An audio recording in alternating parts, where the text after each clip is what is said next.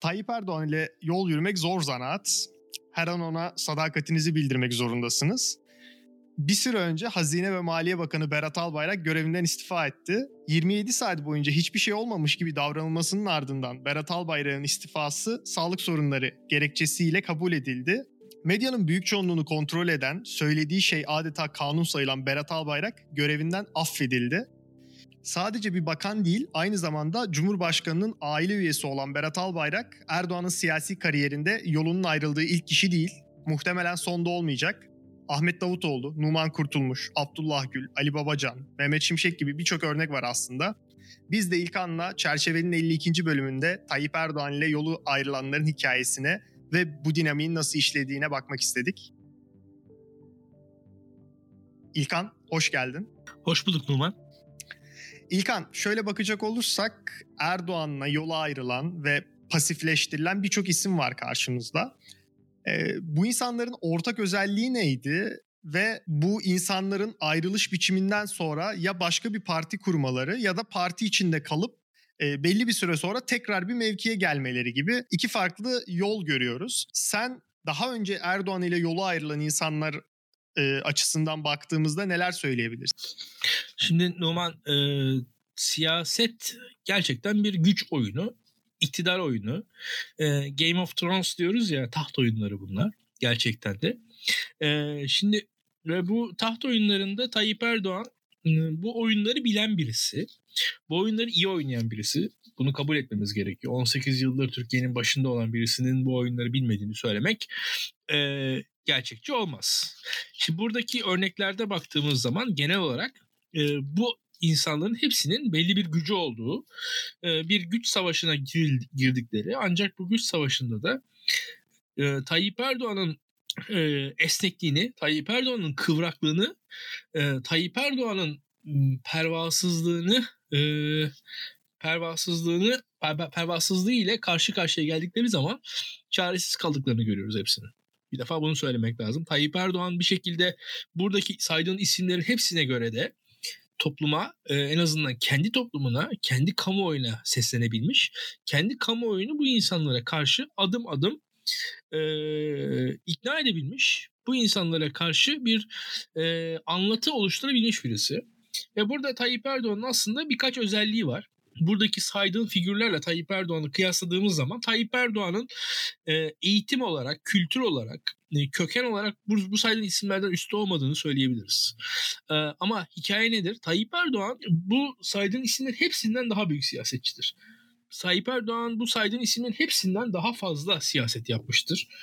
Tayyip Erdoğan'ın e, Numan e, bu saydığın isimlerden e, üstün olduğu, bu saydığın isimlere göre daha önde olduğu bir konu var. O konuysa siyasetçilik. Tayyip Erdoğan bu oyunu oynamayı çok iyi biliyor. Tayyip Erdoğan bu saydığın isimlerin hepsinden önce yaşça siyasete girdi, siyaset yaptı ve hep dikkat et bir grupta lider pozisyonda yer aldı. Küçük bir grupta bazen anlatabiliyor muyum? Mesela il, ilçe gençlik kollarında.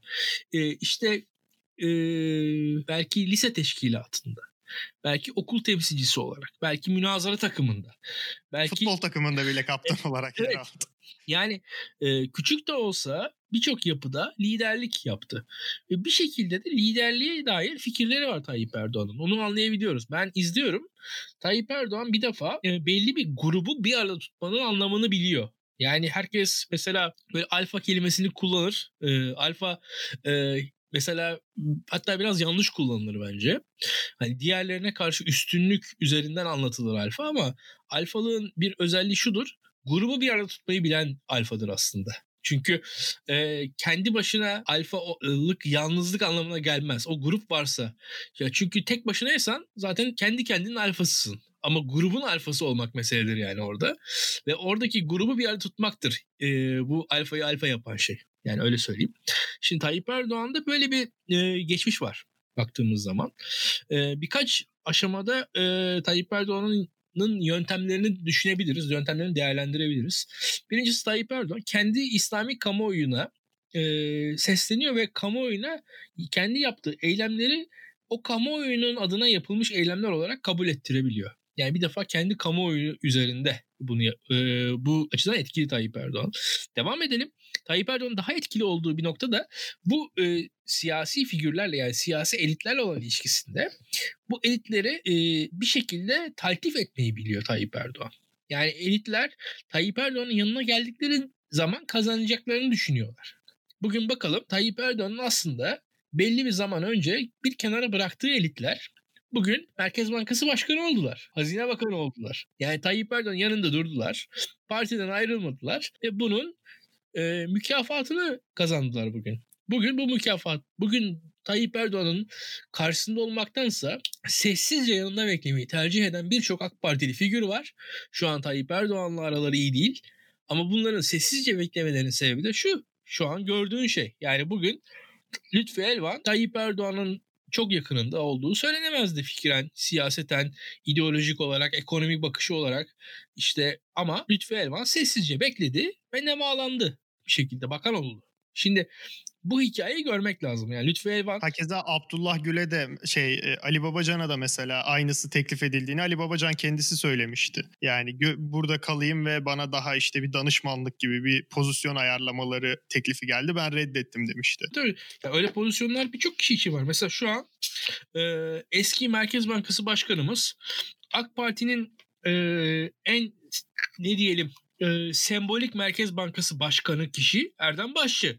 Erdem Başçı şu an OECD'de e, Türkiye adına çalışıyor. E, yurt dışında bir diplomat olarak Türkiye'yi temsil ediyor Erdem Başçı. Yani e, benzer figürler AK Parti'de mevcut.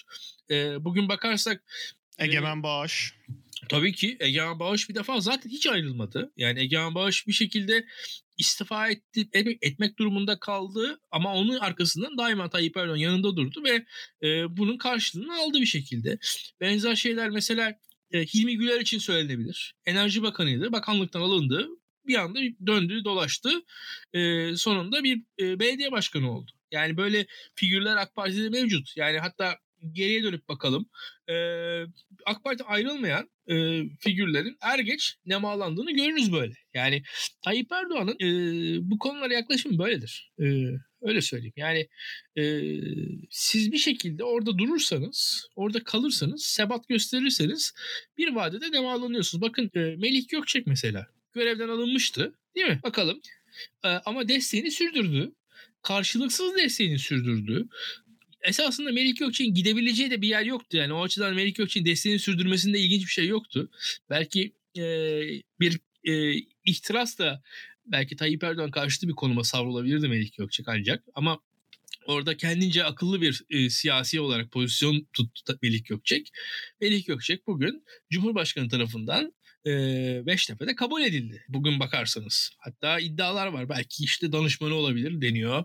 Olur mu olmaz mı bilmiyoruz ama yani bir şekilde Melih Gökçek bugün tekrardan Tayyip Erdoğan'ın e, bir şekilde temas kurduğu insanlar arasında tekrar girdi. Uzun zaman önce görevinden alınmış alınmıştı fiilen. istifa ettirilmişti Melih Gökçek o, o Melih Gökçek'ten bugün e, Cumhurbaşkanı'nı ziyaret edebilen Melih Gökçek'e geldik biz. Sadece Melih Gökçek durduğu yerde durduğu için.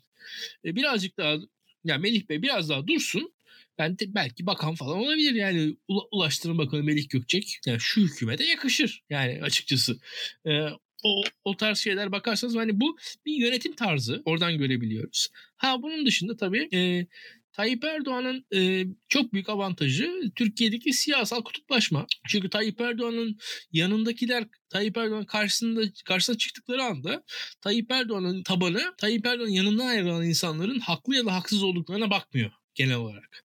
Yani Şimdi mesela Ahmet Davutoğlu'nun yaşadığı bir haksızlık duygusu birçok esasında İslami kesimdeki insanda olabilir olması beklenebilir bir şeydir. Çünkü seçim kazanmış, başbakanlık yapmış, nispeten saygın bir figür İslami kamuoyu açısından diye bakıyorum ama yo yani Ahmet Davutoğlu figürü neticede birçok İslami kesimdeki insan tarafından şöyle görülüyor.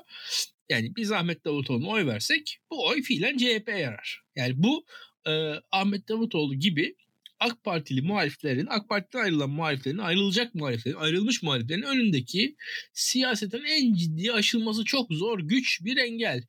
Yani bunun esasında geçmişi var. Bugünkü AK Partili muhaliflerin yaşadıklarını Tayyip Erdoğan'la yaşamıştı. Necmettin Erbakan'a karşı aslında. Yani böyle Numan mukayeseli bakalım. nasıl yapabildi Tayyip Erdoğan? Erbakan karşısında bu e, yeni partiyi nasıl ayakta tutabildi? Bir, Erbakan siyaseten yasaklıydı. İkincisi e, Erbakan'ın e, kontrolündeki Fazilet Partisi 1999 seçimlerinde Refah Partisi kapatıldıktan sonra seçimlere girdi ve genel seçimlerde oyu %15 civarına indi. %21'lerden. Yerel seçimlerde ise e, gerek Melih Gökçek gerek de, gerekse Tayyip Erdoğan desteklediği Ali Müfit Gürtünay İstanbul'da e, Ankara'da Melih Gökçek İstanbul'da Ali Müfit Gürtünay iyi oylar alarak partinin aldığı oyun üzerinde oylar alarak Zaten İl Genel Meclisi'nde de Refah Partisi e, %20'nin üzerinde oy almıştı. Yani genel seçimde aldığı %15'in yani bir sandıkta halkın %25'i Refah Partisi'ne oy verirken bir diğer sandıkta halkın %15'i Refah pardon, e, Fazilet Partisi'ne oy verdi. Şimdi bunun sonucunda da gözük, gözüktü ki Erbakan'ın kontrolündeki Recai Kutan idaresindeki Fazilet Partisi aslında potansiyeli kullanamıyor. Bu çok net bir şekilde gözüktü. Arkasında Fazilet de kapanınca Tayyip Erdoğan'a tam bir alan açıldı AK Parti'yi kurmak için. Yani bugün e, şöyle söyleyeyim e, aslında benzer bir şey bak dikkat et. E, Ali Babacan ve Ahmet Davutoğlu partilerini İstanbul seçimleri kaybedildikten sonra kurabildiler. Tesadüf değildir bunlar. İstanbul... Oradan bir cesaret aldılar. Ama ben şunu biraz e, yani biraz şüpheyle yaklaşıyorum. Tarihin herhangi bir döneminde, Türkiye tarihinin herhangi bir döneminde olan olayları şu an yaşadığımız şeylerle kıyas etmek şu açıdan bana biraz hani bize bir e, öngörü sağlayabilir. Ama hala hazırda içinde yaşadığımız Tayyip Erdoğan rejimi kadar konsolide edilmiş ve tek bir kişi tarafından yönetilen e, bir zamanda daha önce yaşanmadı desem herhalde bana katılırsın. Kesinlikle öyle. Kesinlikle öyle. Yani bugün e, şöyle söyleyeyim. Aslında Tayyip Erdoğan'ın bu kadar güçlü bir iktidarı kurabilmiş olmasının sebeplerini konuşmamız gerekiyor başka bir yayında belki de yani. Hani ya bugün e, yani ben burada birkaç defa İslami kamuoyuna serzenişte bulundum. Yani bu e, bir kişinin bu kadar güç toplaması nasıl engellenmez? Neden kimse dur demez? Yani e, neticede herkesin belli bir gücü var. Bir noktada ya tamam belki lidersen hala olabilirsin ama bunu da yapma. Neden denemez? Yani mesela Evet, hakikaten Türkiye'de ekonomiyi daha iyi yönetecek insan kalmamış mıydı da Berat Albayrak'a Tayyip Erdoğan gitmek durumunda kalmıştı. Yani burada bir dur denemez miydi? Ya bu, Aslında bunu... bunun açıklamaları bunun açıklamaları hem yani dinle de alakalı kimisi açıklıyor. Başka daha toplumsal normlarla açıklayanlar var. Ben biraz da konuyu toplamak için şuraya gelmek istiyorum. Şimdi daha önce yol ayrımına gelinen insanların işte Abdullah Gül olabilir, Ali Babacan ya da Ahmet Davutoğlu bu insanlarla yol ayrımına gelinmesinin temel sebebi ya Erdoğan'a istediklerini yaptıramadılar ya da Erdoğan'ın istediğini yapmadılar. Yani Ahmet Davutoğlu bir başbakan gibi davrandı. Erdoğan başbakan gibi davranmasını istemiyordu. Ya da işte atıyorum Ali Babacan'la alakalı farklı bir senaryoda Ali Babacan e, Tayyip Erdoğan'ın yapmak istediğini yapmadı. Bunlar tabii kamuoyuna yansıyanlar ve e, bize söylenenler. Ben aslında o kadar da ciddi ayrışmalarda olduklarını düşünmüyorum şahsen. Ama Berat Albayrak'ta bir farklı olan nokta Erdoğan'ın istediklerini harfi harfine uygulayan biri. Hatta Erdoğan istemeden onun isteklerine öngörüp o şeyleri, e, alanları kapatan, koruyan, Erdoğan'a gelebilecek muhtemel saldırılardan korumaya çalışan biri. Bunun bir sebebi de aile üyesi olması yani. Aynı aileden oldukları için kaderleri e, diğer siyasetçilerle daha çok, e, diğer siyasetçilere nazaran daha da ortaklaşmış durumda. Berat Albayrak'ın istifası bu yüzden aslında biraz daha şaşırtıcı geliyor kamuoyuna. Ee, nasıl vazgeçebilir? Nasıl böyle bir değişim yaşanabilir? Ee, bu perspektiften düşündüğünde neler söylemek istersin? Ya Numan hakikaten zor soru. Şimdi e, ama e, biraz üzerine gidilmesi gerekiyor bu sorunun. Şimdi Berat Albayrak hikayesi e, tam bilmiyoruz e, üzerinden konuşmaya devam edelim. Şimdi Berat Albayrak hikayesindeki istifa e, sistemin aslında e, ciddi bir e, krizinde ortaya koyuyor. Yani burada şöyle bir durum var. İktidar kolay bir şey değil. Yani de, geri dönelim. Ve iktidarın doğasında e, bir e, diyalektik oluşması diye bir şey var. Yani siz iktidarı istediğiniz kadar mutlaklaştırın o mutlaklaşan iktidarın içerisinde de bir çatışma doğuyor. Yani istediğiniz kadar her şeyi, tüm gücü bir noktaya toplayın. O noktanın içinde de ayrışma doğuyor. Yani bu e, sistemin aslında gerçek anlamda istikrarlı olabilmesi, e, biz işte check and balance diyoruz, modern kurumlar diyoruz, işte e, içtihat diyoruz, hukuk diyoruz, özgürlük diyoruz. Bunları aslında bazen naif bir şekilde söylediğimiz e, hissiyatına kapılıyor insanlar. Ama tam aksine bu kurumlar olmadığı zaman e, tekleşmiş iktidar böyle sürpriz krizleri içinde barındırıyor. Yani orada o tohum duruyor. E, o tohum yeşerir mi yeşermez bilmiyoruz ama o bir şekilde su su da çatlağını buluyor. Yani orada hikaye biraz bu. Şimdi Berat Albayrak meselesine geri dönelim. Berat Albayrak meselesinde evet aileden doğru ama şu başkaları da aileden. Aile de bir kişiden ibaret değil. Aile içerisinde bu sefer insanlar çatışmaya başlıyorlar. Yani orada e, bugün şöyle söyleyeyim. E, yarın bir gün işte bu işte pelikancılar deniyor, turkuaz medya deniyor, şu deniyor, bu deniyor değil mi? Böyle muhalifler evet. bu insanları sevmiyorlar. Doğru doğru mu? Evet. Tabii. Ya şöyle söyleyeyim. Yarın bir gün bu insanlara en büyük nefretin muhalefetten önce AK Parti içerisindeki bazı insanlardan geleceğinden emin olabilirsiniz. Altına imzamı atıyorum bu dediklerimin. İleride bakın. Yani o, o, o kadar ciddi bir nefret var bunlara AK Partililer içerisinde. Yani e, şöyle söyleyeyim. Süleyman Soylu'ya olan AK Partili teveccühünün e, çok ciddi kısmı aslında bu gruba karşı olan öfkenin sonucudur. Yani bugün Türkiye'de ben şöyle söylemiştim e, Numan. E, Türkiye'de tamam insanlar hala AK Parti'ye oy veriyorlar mı? Veriyorlar ama mesela bu insanlar ekonominin kötü olduğunu, Türkiye'de yargının çalışmadığını, Türkiye'de atıyorum e, işte birçok uyuşturucunun arttığını, ne diyelim insanların fakirleştiğini, gençlerin evlenemediğini, işsizliğin e, zirve zirve yaptığını, sistemin aslında işlemediğini AK Partililer de görmüyor değiller. Ha şu var AK Partililer bir muhalefet iktidarının birçoğu AK Partilerin birçoğu bir muhalefet iktidarının bundan da daha kötü olduğunu düşünüyorlardır belki de bilmiyorum ama şöyle bir şey var. Sistemde olumsuzlukları yani muhaliflerin gördüğü olumsuzlukların hepsini olmasa da yarısını en azından AK Partililer de görüyor. Ya bunu bunun yükledikleri de isim aslında Berat Albayrak. Şimdi Tayyip Erdoğan açısından da biraz böyle bir işlevi oldu Berat Albayrak'ın görevden alınmasının. Ha yarın ne olur bilemem onu. Ama Tayyip Erdoğan e, Berat Albayrak'la Berat Albayrak üzerinden bir sistem kurarak aslında e, kendisini de bir yandan hani e, şöyle söyleyeyim partisini bir şekilde pasifize etti. Şimdi bakalım bundan sonra o parti tekrar bir araya gelebilecek mi? Benim çok umudum yok. Yani öyle bir e, sistemin tekrar kendisinin yeniden yeşereceğine inanmıyorum ben. Ama Berat Albayrak'ın konumu şöyle söyleyeyim Numan. E, varlığı itibariyle çok büyük güç ama çok büyük güç olduğu için de çok büyük güçler de e, o konuma karşı olarak pozisyon alıyorlar. Yani ve o o o baskıdan e, Berat Albayrak'ın kurtulması da kolay olmuyordu diye düşünüyorum. Ve bunun sonucunda Berat Albayrak da bu istifaya doğru gitti. E, ve şöyle söyleyeyim Berat Albayrak'ın e, kişisel olarak da en ciddi zaafı siyasetçi bir geçmişi olmamasından kaynaklanıyor bence.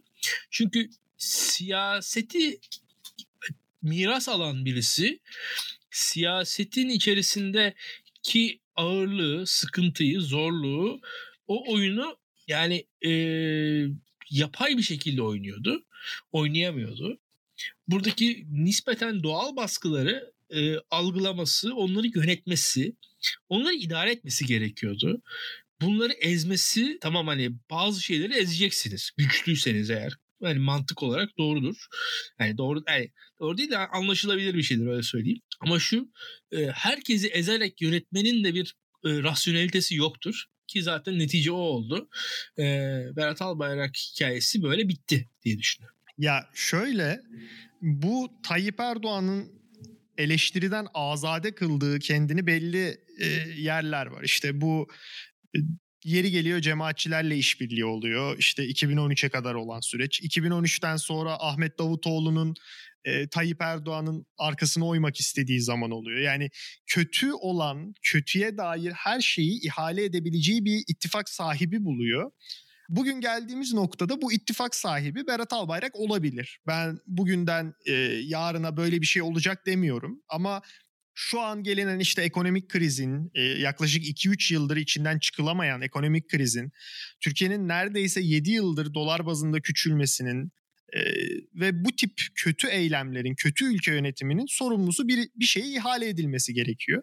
Ha, yeri geliyor bu seçimde Tayyip Erdoğan'a da ihale ediliyor. İşte İstanbul seçimlerinde, e, yerel seçimlerde bunu gördük. Çok ciddi olmasa da kısmi oy düşüşleri yaşandı ve bu büyük şehirlerin elini değiştirdi.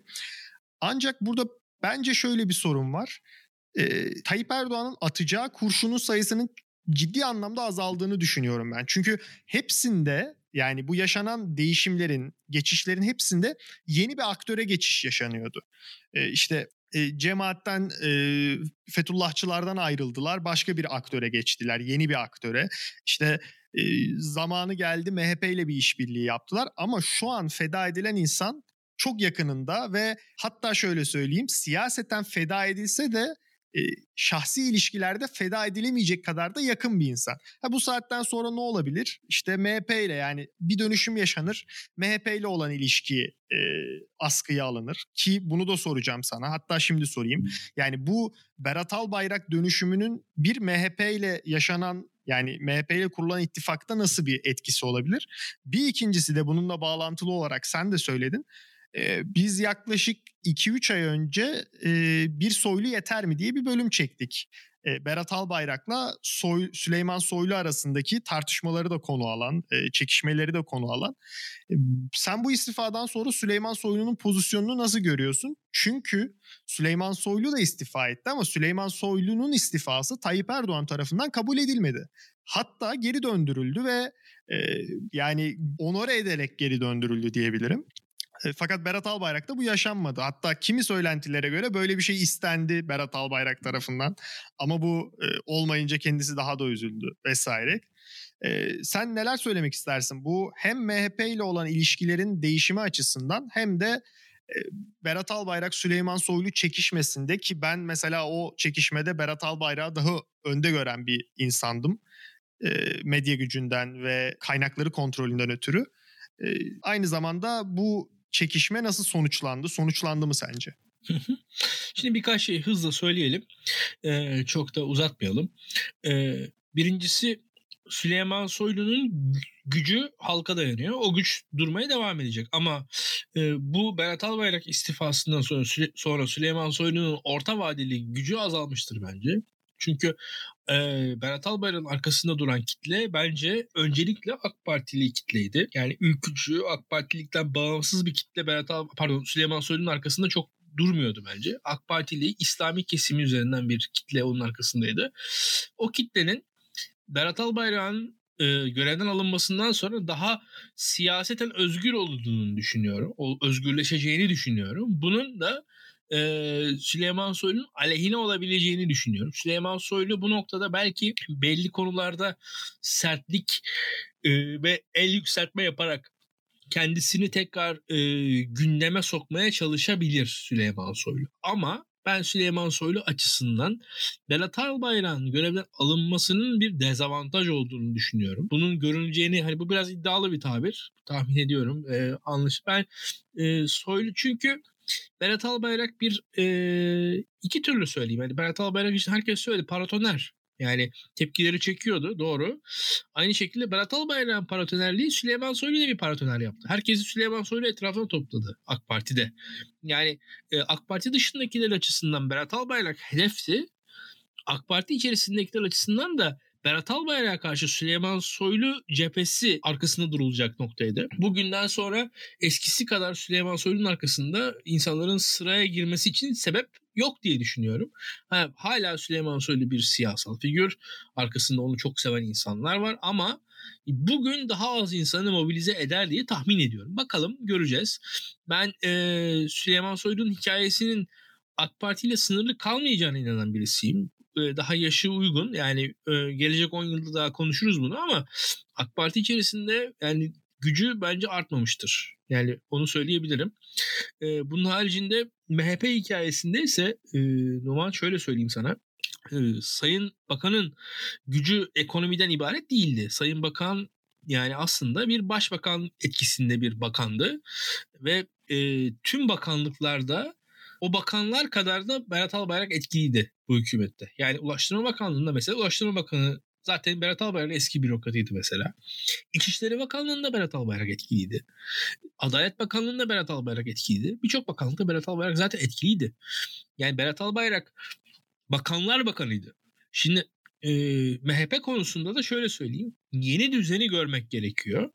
Berat Albayrak'ın sistemden çekilmesi ve yeni e, yükselen figürler üst üste konduğu zaman MHP açısından e, iyi bir tablo görmüyorum. Yani Lütfi Elvan, Naci Ağbal gibi figürler MHP'nin çok sevdiği figürler değil bence. MHP'lilerin çok sevdiği figürler. Daha doğrusu Devlet Bahçeli'nin çok seveceği figürler değil bunlar. Devlet Bahçeli'ye kalsa ekonominin başında bir Berat Albayrak daha tercih edilebilir bir figür. Ve bütün bunların üzerinden bakarsak MHP AK Parti ittifakının, Cumhur İttifakı'nın e, sorgulanabileceği bir döneme doğru girebiliriz.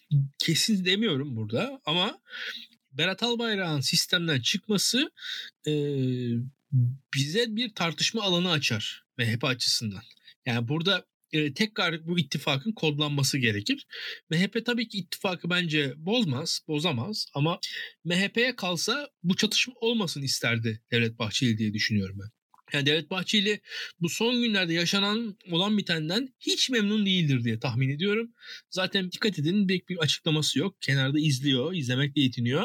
Yani Devlet Bahçeli bu olan bitenden çok rahatsızdır. Çünkü e, AK Parti'de şu an görüldüğü kadarıyla e, Berat Albayrak'ın yerine gelen figürler e, Devlet Bahçeli'nin hiç sevmeyeceği figürler. Ya bunun emniyet boyutu da yargı boyutu da böyle olursa e, özellikle MHP açısından sıkıntılı bir durum olabilir. MHP bunu sineye çeker mi? Çekebilir. Ama ittifak açısından bence e, bir iki e, AK Parti'yi MHP'ye bağlayan, MHP'yi AK Parti'ye bağlayan e, hani 10 tane bağ varsa onun bir ikisi koptu bence. Yani şöyle son bir söz olarak e, şunu sorayım. Daha önce de bu ayrılıkları yaşadık. E, yayının başında da belirttiğimiz gibi bir toplama mahiyetinde bu Abdullah Gül'ün, Ahmet Davutoğlu'nun, Ali Babacan'ın ayrılığıyla bu ayrılık arasında sen nasıl bir fark görüyorsun ya da ne kadar büyük bir fark görüyorsun? Ve bu ayrılığın getireceği sonuçlar neler olabilir? Çünkü gündemde erken seçim gibi konuşmalar var. Ben her ne kadar çok yakın zamanda ihtimal vermesem de e, bu yola ayrılanlarda Berat Albayrak ve diğerlerinin ayrışmasını nasıl görüyorsun sen? Şimdi bir defa Berat Albayrak'ın hikayesi teatral bir hikaye gerçekten de. E, bunu buna yakın bir teatrallik en fazla şeyde vardı e, Abdullah Gül'ün hikayesinde vardı. E, onu da biz kamuoyu olarak dolaylı duyuyorduk. Ama o bile bu kadar değildi. Yani o bile bir formal ilişkiydi neticede. Ama aile işin içerisine girdiği zaman hakikaten Shakespearean bir drama, trajedi hatta e, görüyoruz diye düşünüyorum burada. Ve bu e, iş kolay değil. Gerçekten kolay değil. Hani mesela şöyle söyleyeyim. Hmm, hani hakikaten taht oyunları bunlar. Bu, bu, bu ve kanlı açıkçası. Yani gerçekten de gözüküyor oradaki ateş, oradaki öfke. Yani orada e, mektubu okuyorsunuz e, Numan. E, evet. At izi it izine karıştı deniyor. Yani suçluyu suçsuzu ayıramıyorsun diye bir itham var Tayyip Erdoğan'a. Yani burada e, bir o sistemin ağırlığını hissediyor insan yani okuduğu anda ve bu kolay bir şey değil. Bugünden sonra Berat Albayrak'ın Tayyip Erdoğan'dan bağımsız bir siyasal figür olma ihtimali yok. Ve bu e, hikaye e, Babacan gibi, Gül gibi bir hikaye değil. Bundan dolayı da buradan siyasal bir sonuç bu açıdan çıkmaz. Ha şunu söyleyebilirim. E, ailesinde bile e, güven sıkıntısı çekecek, çekmek durumunda kalmış Tayyip Erdoğan'ın ki e, Tayyip Erdoğan güven meselesinin neticesinde ailesine yönelmek durumunda kalmıştı diye biz düşünüyoruz. Yani Fethullahçılar, kendi İslami kökenden gelen yol arkadaşları arasındaki meseleler, Abdullah Gül'le Davutoğlu ile Babacan'la vesaire bütün bunların sonucunda Tayyip Erdoğan en güvenli nokta olarak Berat Albayrak'ı seçti. Dikkat et mesela AK Partililerin atamalarında Doğu Karadeniz'in öne çıkışı da aynı dönemdir. Yani en tepede aile, onun altında hemşirelik bağı.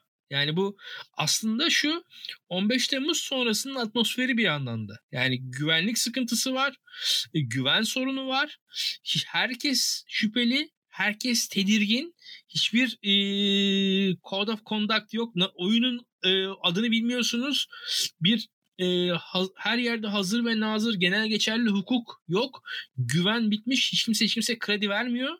Sistem bu açıdan e, kitlenmiş durumda. Bu kilidi açacak bir anahtar olarak da e, bürokraside hemşeri bağları üst yapıda yapıda ise aile öne çıktı. Bunlar birbirini bütünleyen şeyler. Şimdi yarın mesela bürokraside hemşirelik ilişkileri azalır mı? Ben zannetmiyorum. Ee, bu sistem nasıl dönüşür?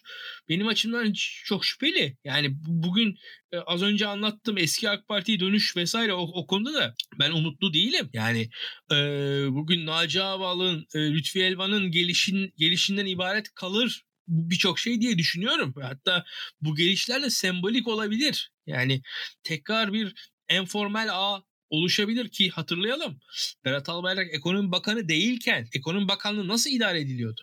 Berat Albayrak ekonomi bakanı olmadan önceki 1-2 yıl boyunca Cemil Ertem, Yiğit Bulut bakanlıkta etkililer miydi değiller miydi? Devam edelim. O zamanlar e, yani birçok ben bankacı arkadaşım var. Yani Berat Albayrak gelmeden önce bank, bakanlığa e, daha önceki Maliye Bakanı'nın, Ekonomi Bakanı'nın sözlerini çok da inanarak dinlemiyorlardı. Yani çünkü o Maliye Bakanı bir şey söylüyordu. Arkasından Cumhurbaşkanı danışmanı da bir şey söylüyordu. Hani ba- ba- bankacılar da birazcık Cumhurbaşkanı danışmanı dediğine inanıyorlardı. Hani faiz artacak mı azalacak mı? Şimdi böyle bir ülke vardı. Şimdi bakanların e, nispeten tırnak içinde liyakatli oluyor olmaları o, onların liyakatli davranacak olmaları anlamına gelmez. Yani öyle söyleyelim biraz. E, bu konular öyle kolay bitecek e, anında düzelecek şeyler değillerdir ve bugün e, Berat Albayrak'a yükselten güven meselesi bitti de mi AK Partili liyakatli olduğu iddia edilen kadrolara dönüldü? Yok. Daha büyük güven sorunu var şu anda. Şu an güven sorunu büyüdü. Güven sorunu azalmadı. Ya bugün Berat Albayrak'a bile güvenemiyorsa Tayyip Erdoğan düne göre işin iş daha da kötüleşmiş durumda bence. Yani buradan e, ben o açıdan reform değil tam tersine deformasyon bekliyorum açık konuşayım.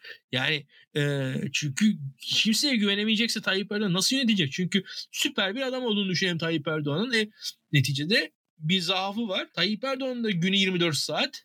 Tayyip Erdoğan'ın da haftası 7 gün. Yani günü 28 saat değil Tayyip Erdoğan. Haftası da 12 gün değil. Neticede birileriyle yönetilmesi gerekiyor. İdare e, ortaklaşa olan bir şey yayının başında ne demiştik? Alfa demiştik değil mi? Grubu bir arada tutmak demek demiştik. Şimdi gruba güvenmedikten sonra nasıl yöneteceksin? Neyin liderliği?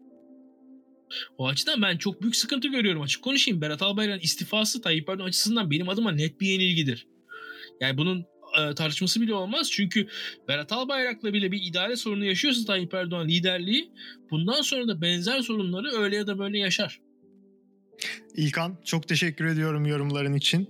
Daktilo 1984'ü desteklemek için lütfen bu yayınları paylaşın, YouTube kanalımıza abone olun ve bizi Patreon'dan destekleyin. Gelecek bölümlerde görüşmek üzere, hoşçakalın.